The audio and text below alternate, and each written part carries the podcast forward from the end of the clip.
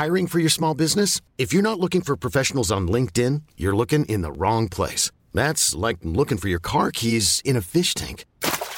LinkedIn helps you hire professionals you can't find anywhere else, even those who aren't actively searching for a new job but might be open to the perfect role. In a given month, over 70% of LinkedIn users don't even visit other leading job sites. So start looking in the right place. With LinkedIn, you can hire professionals like a professional. Post your free job on linkedin.com slash achieve today. Hello, my wonderful, beautiful friends, guys. Welcome back to r slash entitled people, where people don't like hearing no for an answer because the world revolves around them. And in this episode, you'll hear about Karens trespassing into backyards to hunt, throwing tantrums in stores, trying to steal $11,000 bikes, stalking people. It's a wild one, so strap in, grab a drink, and remember not to shake your heads too hard.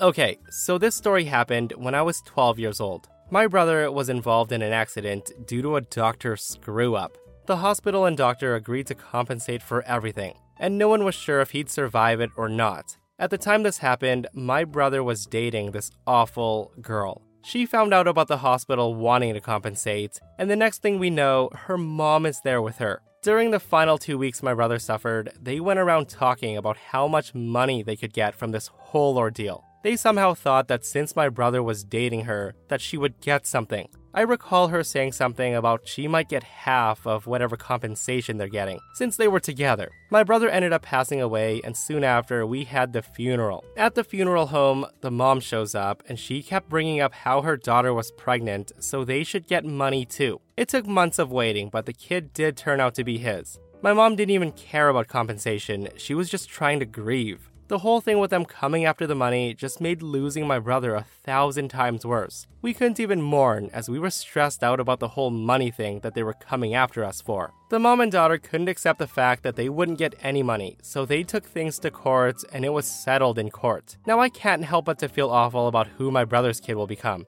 I can only hope that she won't be a monster like her mom or her grandmother. Yeah, hopefully the kid doesn't turn out that entitled because that story was bonkers, guys. Some people are just awful. And I would have freaking lost it on that mom if I was in OP's mother's shoes. Like, don't you dare come to my son's funeral while everyone's trying to mourn and pull that we deserve money because my daughter used to date your son crap. Like, get the heck out of here. But hey, that's entitled people, right?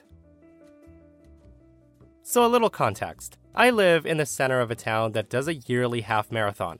The marathon route basically traps me in my building as it goes on the roads around it, which I need to cross to reach the rest of the town. It's been taking place years and years before me, so I'm not bothered by it. I just avoid leaving my building until most of the runners have gone. On this day, I had an errand to run, but I was going out in the afternoon, so I was forced to push through the crowds on the pavements and then to wait and cross through the runners. I managed to get to the shops and do what I needed to do. On my way back, it started raining and then hailing a crazy amount, like huge stones that made the ground look like it had been snowed on. Spectators were sheltering underneath shop awnings, including the one above the door to my building, where Karen and her two younger kids were standing. I say to her, Excuse me, sorry, can I just quickly get through? Now, at this, Karen looks absolutely furious and she says, No, find your own spot, we're standing here. Okay, I'm thinking, fair enough. The door isn't too obvious.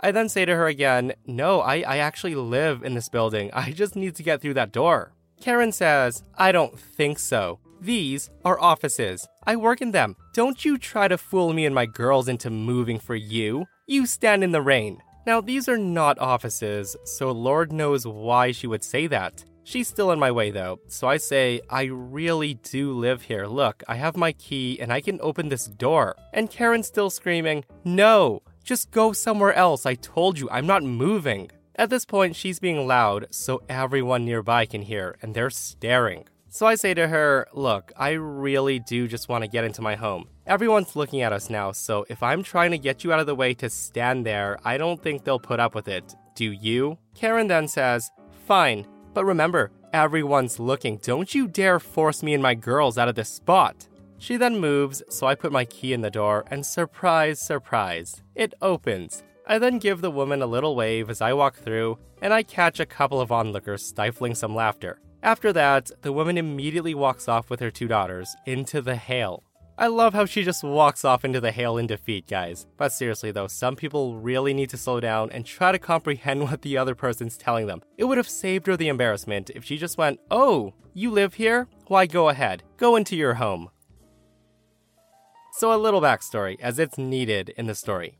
My parents live in a gated community, and they got their house custom built. They purchased the land separately as originally the people were selling it all together, and they only needed three acres, not five, for the house. So they purchased one plot for the house and the other plot next to it, and left it empty for privacy. Now on to the story. It was about 7 p.m. I was sitting in my room when I saw flashlights on the land a little while away, next to the house. So I told my dad, and we both went out thinking it was the HOA, as they usually check to see if trees aren't overgrown.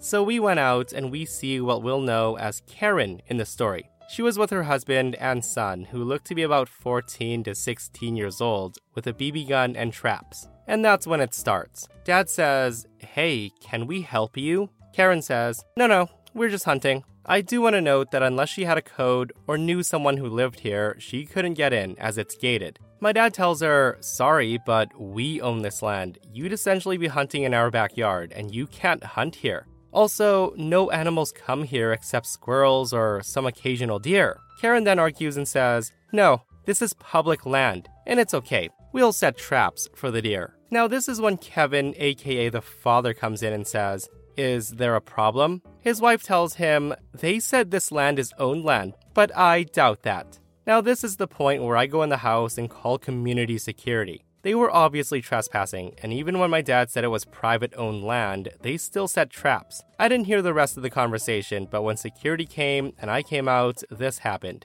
Karen screamed, This man won't let us hunt here. Security then tells him that this is private owned property. So it turns out they were already looking for the family. When they looked over the gate footage, they saw the family following behind another car that put in the code. So, long story short, they were kicked out of the neighborhood, and if they came back without a valid reason, they would get trespassed and the police would be called. The whole time, the son just looked embarrassed and he looked like he didn't even want to go hunting. Okay, guys, so I'm not a hunter, so I never knew this before. But a lot of people commented that what the family did was illegal, trespassing aside. So even if they did have a license to hunt and it was public property, apparently you're not allowed to hunt at night. And also, trapping deer is highly illegal in about every single state like felony conviction, years in jail, a five figure fine, and you can't even hunt or own a gun. Illegal. So, yeah, I think I would have just called police at that point and let them deal with the family. But that's just me, though. I love hearing about super entitled people getting charged for their actions.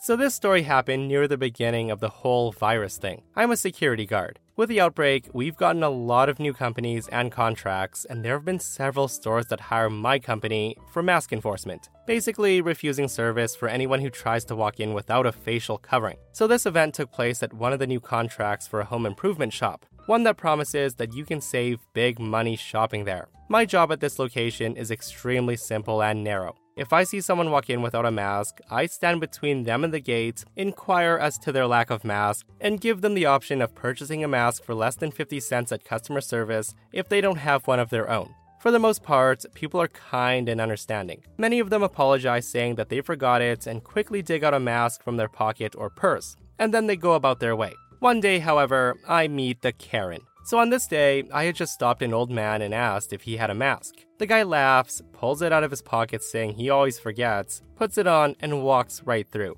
As I'm having the conversation with him, in walks Karen, and she's staring me down right in my face, no mask, and almost runs into the old man as she tries to rush past me. I, however, step in her way with a kind smile and say, Hello, ma'am, do you have a mask today? At which point Karen screams, No, and I don't need one either. I then tell her, I'm so sorry. The store policy states that everyone's required to wear a mask. If you need one, you can get one right over there. I then point to the customer service desk and say, It's just 42 cents. Karen then says, I told you I don't need a mask. I need a washing machine, so where are they? I tell her I don't know where the washing machines are. However, I can't let you pass this point without a mask, so please put one on or see the customer service desk to purchase one.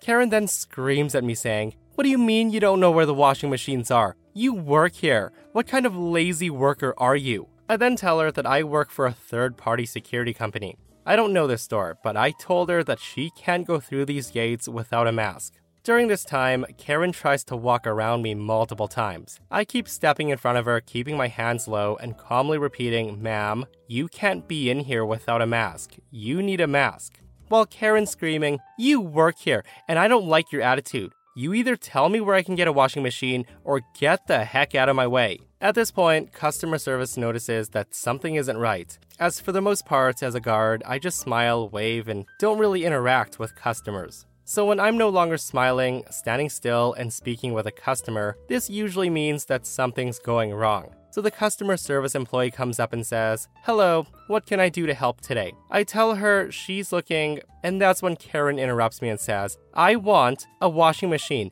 And he refuses to tell me where they are. He just keeps getting in my way, telling me to wear a damn mask. Customer service then tells the Karen, I'm sorry, but he doesn't work with the store. His job is to just enforce the mask rules. However, I would be more than happy to help you. But do you have a mask today? Karen screams, No, I don't have a mask and I'm not wearing one. She then spews off some long winded rant about HIPAA and civil rights. The employee tells her, Well, ma'am, he won't let you in here without a mask, and unless you have one, I would be unable to assist you in getting a washing machine. Karen then screams for a manager, and the service employee gets on her walkie talkie and radios for a manager to come up. The manager approaches her and asks her how she's doing today, and Karen says, I'm doing horrible. Your employees are useless. They refuse to help me, and they won't even let me in the store. I demand you fire them both. The manager tells her, I'm sorry, we hired this company to enforce mask policies. Karen then says, I've told you people,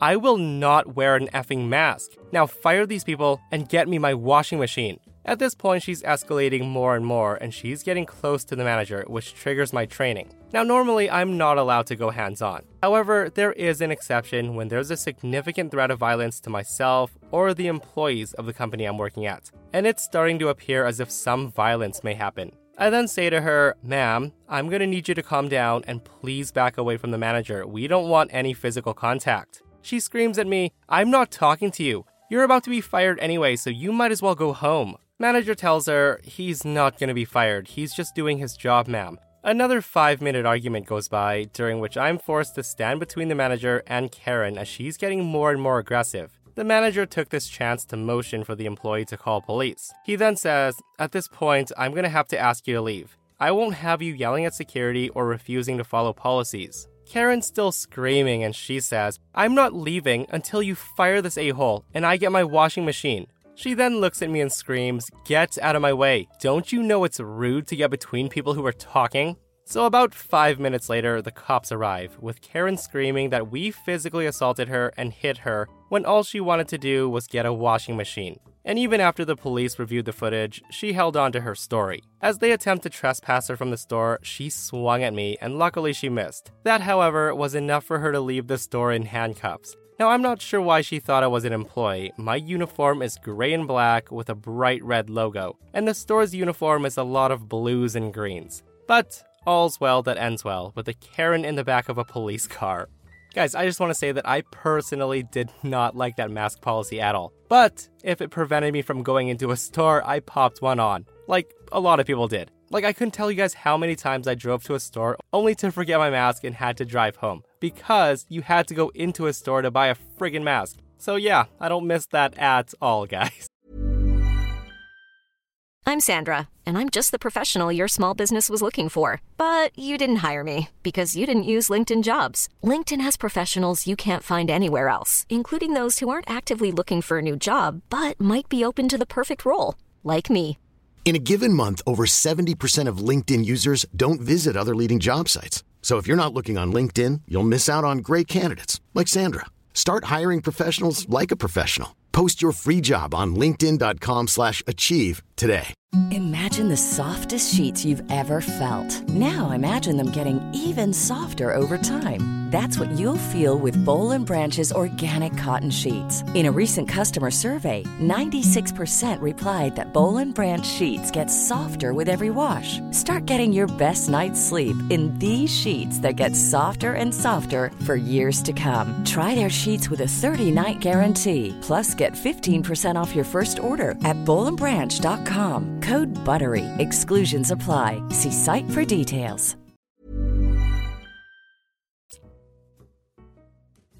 Some preamble to set the scene. Now, I'm really into cycling, and I have been for many, many years. I started riding back in the 1970s when I was really young. I come from a family of road racers, so it's sort of inevitable. I also live up to the rules of the Velominati, especially rule number 25 about the bikes on the roof of the car being worth more than the car itself. Having saved up, I bought my dream bike, a Cervelo Caledonia 5, with Dura Ace Di2 electronic gear shifters. The bike cost me almost 11,000 pounds. So a couple of months ago, I heard an event running around 50 miles away where a company was launching a few of their new bikes. I decided to spin over and have a look just out of interest and set off. It was a great ride over, and when I arrived, there were other riders that I knew, so we set off looking around at the bikes on show. I locked my bike onto one of the rocks and took one of the newly launched bikes out for a quick circuit. I also had a chat with a tech guy from the company and then unlocked my bike. Cue the Karen and her entitled spotty teenager.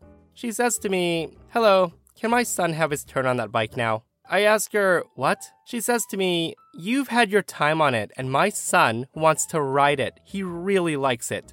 I tell her, I'm sorry, he can't ride this. Perhaps look at some of the other bikes the company bought. This is my. Now, before I could tell her that this is my bike, she screams, No, You've had your ride on that bike. It's my son's turn. You can't monopolize the bikes. Her son then makes a grab for my bike and pulled it from my hands and tried to ride off. Now, his first mistake was not realizing that I have very specific clipless pedals, and without the correct cleats, you're not gonna get too far. Second, I left the bike in a very high gear. It's a cafe stop thing. It's almost impossible to set off quickly, and it's one of my ruses to help avoid a snatch and grab theft of the bike.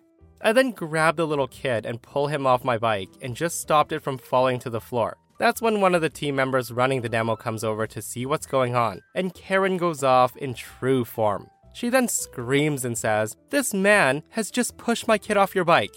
Tell him to let my son have his ride on the bike. Now. She then looks at me and says, You're lucky I'm not calling police and charging you for assault. The bike guy tells her, This isn't one of our bikes. Our bikes are over there. This is the visitor's bike area. She then says, Why is he riding this bike then? I then tell her, Because I'm the one who owns this bike. I tried to tell you. Now, at this point, you could see the cogs turning as she realized what's going on. And then she breaks the fake smile out and says, Oh, I'm really sorry. I thought it was one of the demo bikes. I then point to the manufacturer flags around the demo session and I point to the name on my bike. I then say to her, Does this look like it's made by the company running this session? At this point, I can see she's playing dumb and she says, I'm sorry, I didn't realize. It's a nice bike though, and my son's thinking of buying one. Can he try yours out? I tell her I very much doubt he'd be buying one of these, but I'm gonna need your details. She then asked why, and I tell her, Well, your son supported you by snatching a bike worth 11,000 pounds out of my hands, and he tried to ride off on it. I'm gonna need to know who to send the repair bill to for any damage he caused and she goes white. She tried to argue that there's nothing on my bike that could cost that much. The bike guy from the company assured her that there certainly was. We then call an officer over who was at the event and explained everything that happened. He obtained the woman's contact details and he passed them on to me. I told her I'd be in touch later, and then I rode back home. There was no damage done to the bike, but I did love seeing her face drop. And also, I did sting her for a full service at my local bike shop. See, guys, this is exactly what I mean when I say people need to let others finish what they're saying, instead of just interrupting people. Like, just wait until they finish talking. Like, unless she was one of those entitled people who literally doesn't care if it's yours or not, and would just try to take it anyways because my boy deserves it. Okay, so this happened a couple of days ago, and the more I think of it, the more disturbed I get. So, for some backstory, I'm a huge musical theater nerd. And a few years ago, I got to see Phantom of the Opera in Seattle. And as a souvenir, I bought a tote bag with the play's logo printed all over it that I'm still very fond of. Now the show is playing in a theater in my area, and there's been a lot of local buzz about it. I went to see it this weekend and decided to carry my Phantom tote bag for a while, since my love of the show has been bolstered, and the bag is a great conversation starter for the other theater nerds. Now let's set the stage. A couple of days ago, I go to the grocery store near my apartment to stock up on some pretty standard foodstuffs. When I walk in, I see a cashier I'm friendly with working the self checkout kiosk, so I stop to talk to him for a few minutes. My bag was hanging over my shoulder within clear view of the doors. After a couple of minutes into my chat, I feel a tap on my shoulder. So I turn around to address whoever was trying to get my attention and found a relatively normal looking woman. Nothing to indicate that this woman was a Karen type in any way. She then says to me, Hey, is that the Phantom of the Opera on your bag? Now, me, happy to chat about one of my favorite musicals, say, Yes, it is. Do you like the show? That's when the Karen says, It's fine. I took my daughter last weekend to see it at the local theater. She loves musicals. I say to her, Me too. I thought it was a really great show. The cast did a really great job. And she then cuts me off and says, Did you buy that bag there? Because I didn't see that bag at any of the booths. I tell her, actually, I got this in Seattle when I saw the show a few years ago. Karen then says, Oh, because there really weren't any souvenirs at the show that my daughter liked, and she would love that bag. She then looks at me expectantly, and I realized what she wants and say, I'm sorry your daughter didn't find any keepsake she wanted. The woman goes on and says she was so disappointed that she didn't have anything to remember the show by. She would love your bag. Love it. I then say to her, Well, I know I love this bag. I hope the next time your daughter sees a show, she finds a souvenir that she likes. Now, I'm pretty nervous at this point because I'm very non confrontational.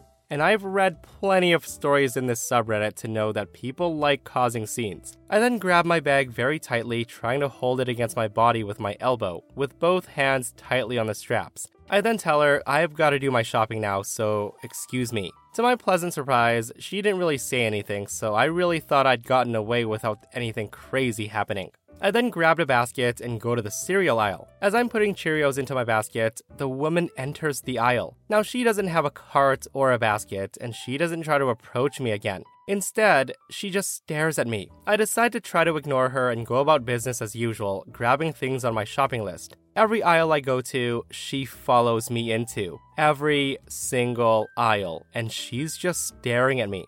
Now I'm certain she was just waiting for me to let my guard down.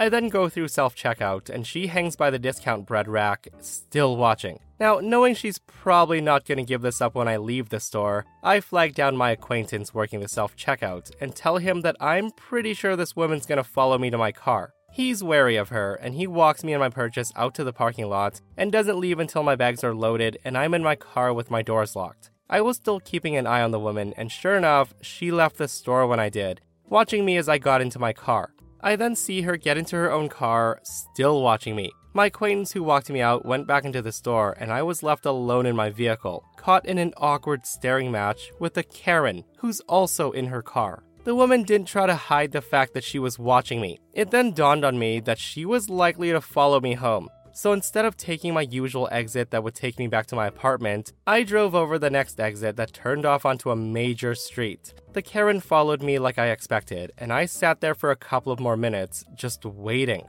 See, there's an intersection at the corner of the grocery store with really long light times, so cars end up lining up a fair amount. I wait until the last possible second until that light turned green and unleashed a wave of cars, turning right just before they hit, leaving the woman stranded to wait for them to pass if she wanted to follow me. I then drove up the street and got on the highway, then took the exit for the next neighborhood over and took the back way to my apartment. My car is pretty noticeable, it's bright orange, and I didn't want to take any chances that the woman may recognize my car by going back the way I came. It seems I successfully ditched her because no one's come banging on my door demanding that I give them my phantom tote. Needless to say, I'll be leaving that bag at home from now on.